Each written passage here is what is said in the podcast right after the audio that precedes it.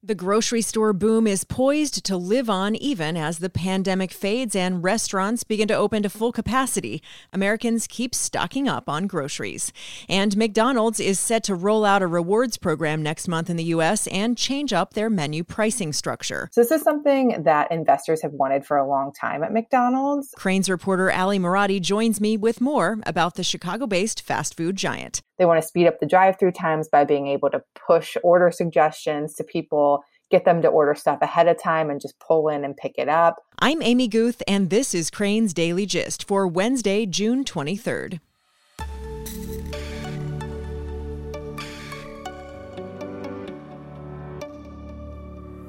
When it comes to a professional like your doctor or lawyer, you want someone who knows you well. Wintrust believes you should have the same relationship with your banker, someone you can call directly and know they'll understand your concerns. Thousands of local business owners called their Wintrust banker when they needed Paycheck Protection Program loans. They called, Wintrust answered, and helped more than 11,000 local businesses secure funding. Learn more at wintrust.com slash dailygist. Member FDIC.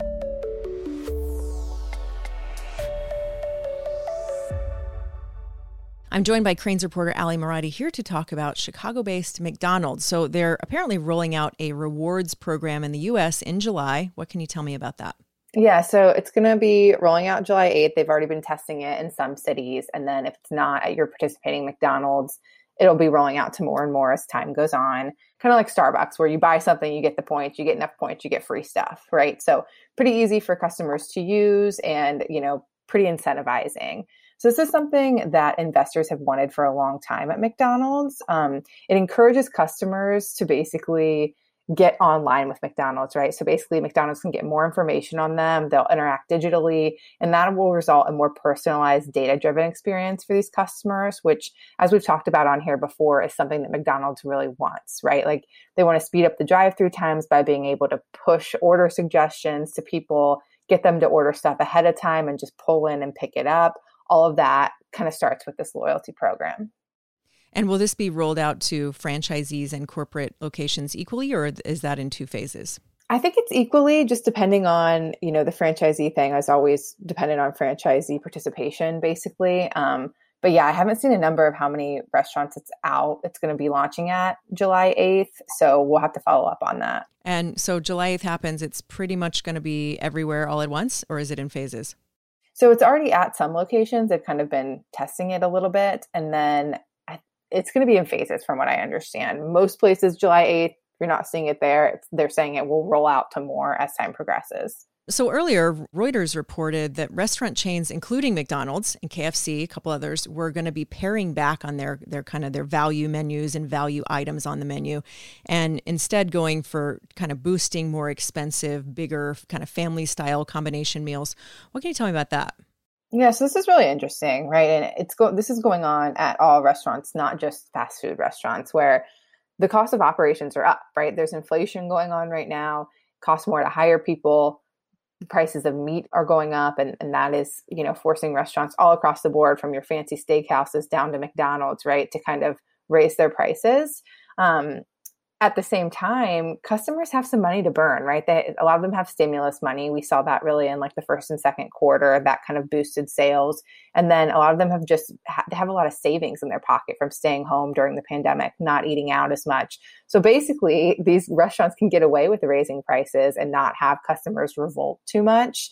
You know, it's really interesting. I interviewed um, a meat supplier in the Chicago area a couple weeks ago, and he was sort of telling me this same thing that for a long time, if you look at fancier restaurants, steakhouses and stuff, that's who they serve. This uh, meat supplier serves.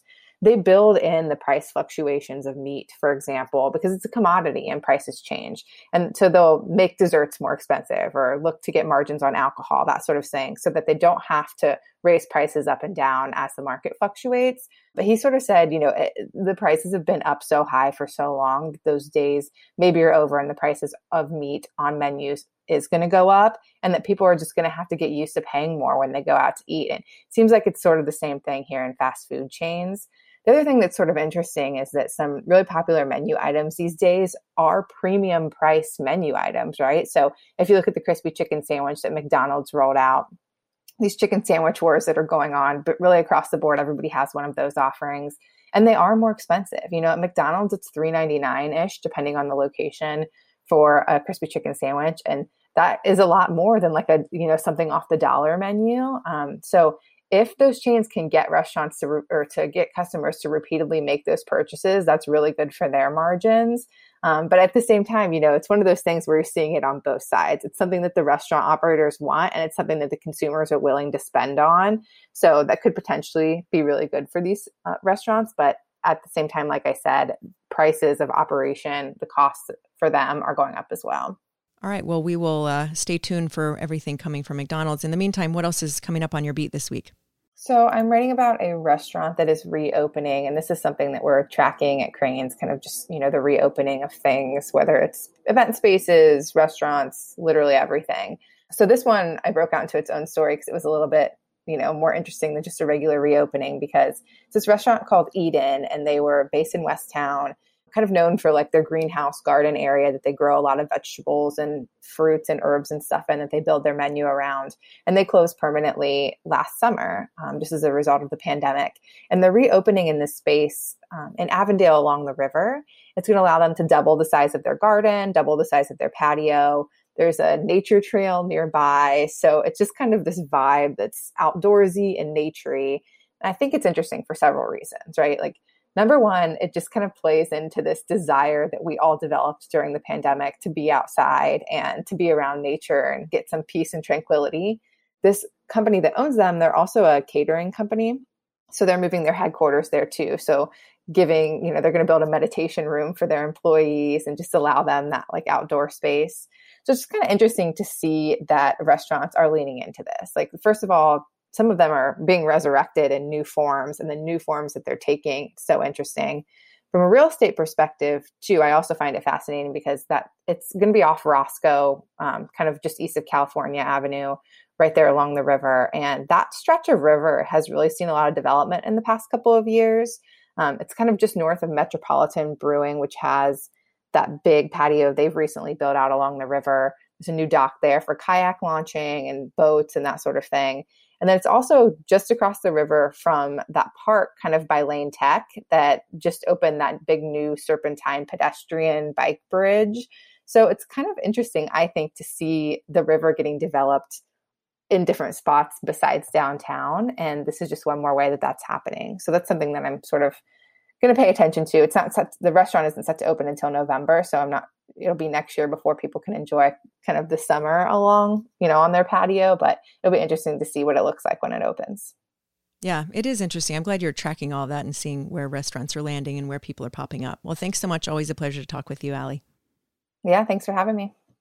Coming up, U.S. airlines and their unions want the Justice Department to send a strong message against the sharp increase in unruly passengers with additional federal criminal charges. We'll talk about that and more right after this.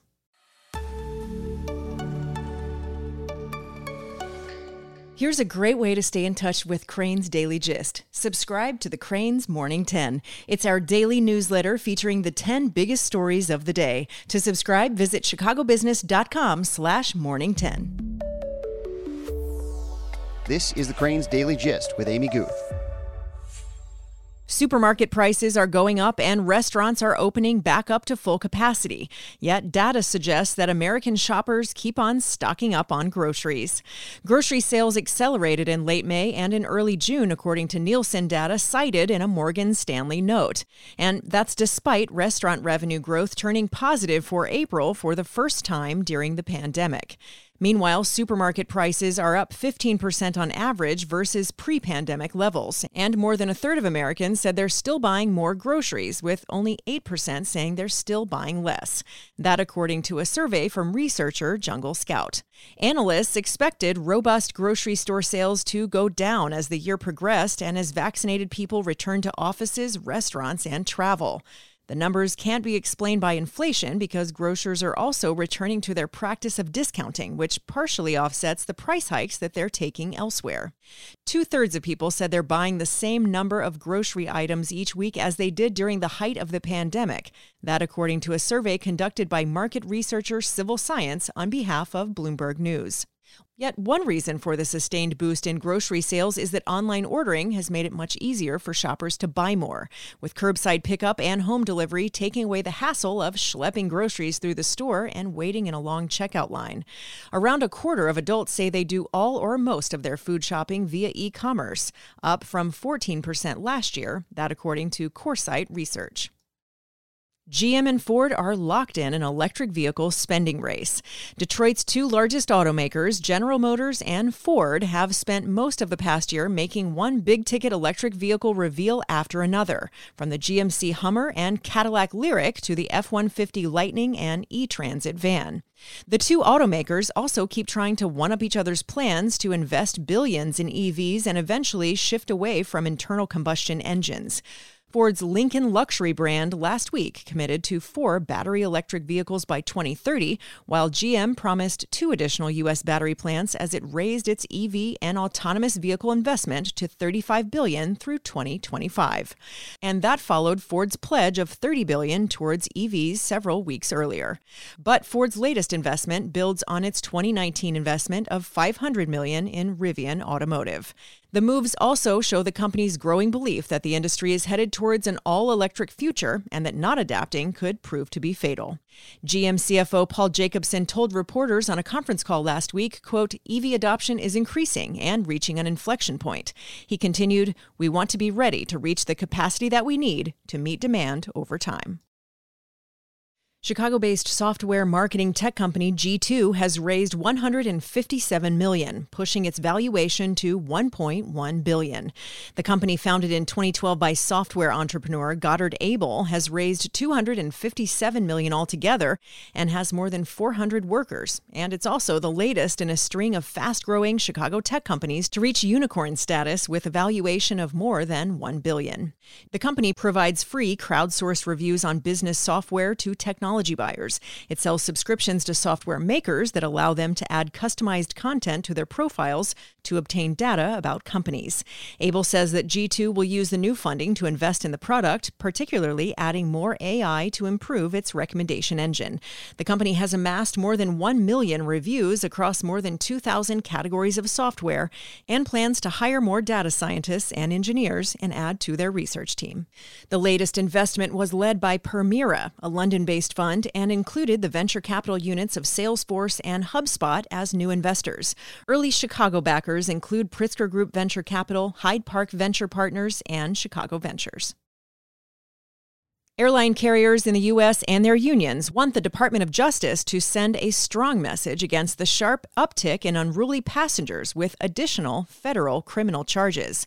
Several airline trade groups and unions sent a letter on Monday to Attorney General Merrick Garland asking for criminal enforcement that goes beyond the increase in civil charges filed so far this year by the FAA. The groups said in the letter, quote, "The federal government should send a strong and consistent message through criminal enforcement that compliance with federal law and upholding aviation safety are of paramount importance." The FAA says it has been aggressively acting against people who violate federal regulations. It sought more than $300,000 in fines in more than 20 cases. The agency said in a statement the FAA's zero tolerance policy remains fully in place, and we will continue to work with local law enforcement and the DOJ to make it clear that unsafe and unruly behavior simply does not fly. And for reference, according to the FAA, there have been almost 3,000 reports of unruly passengers on flights this year, which is a dramatic increase over previous years. The agency has attempted to fine dozens of people, many of whom refused to wear masks. Federal law makes it a crime to assault or intimidate airline pilots or flight attendants, though violations have historically been handled with non criminal civil prosecutions by the FAA. The organizations behind the letter include Airlines for America, which is a trade group for large carriers, the largest U.S. flight attendant unions, and groups representing other airlines.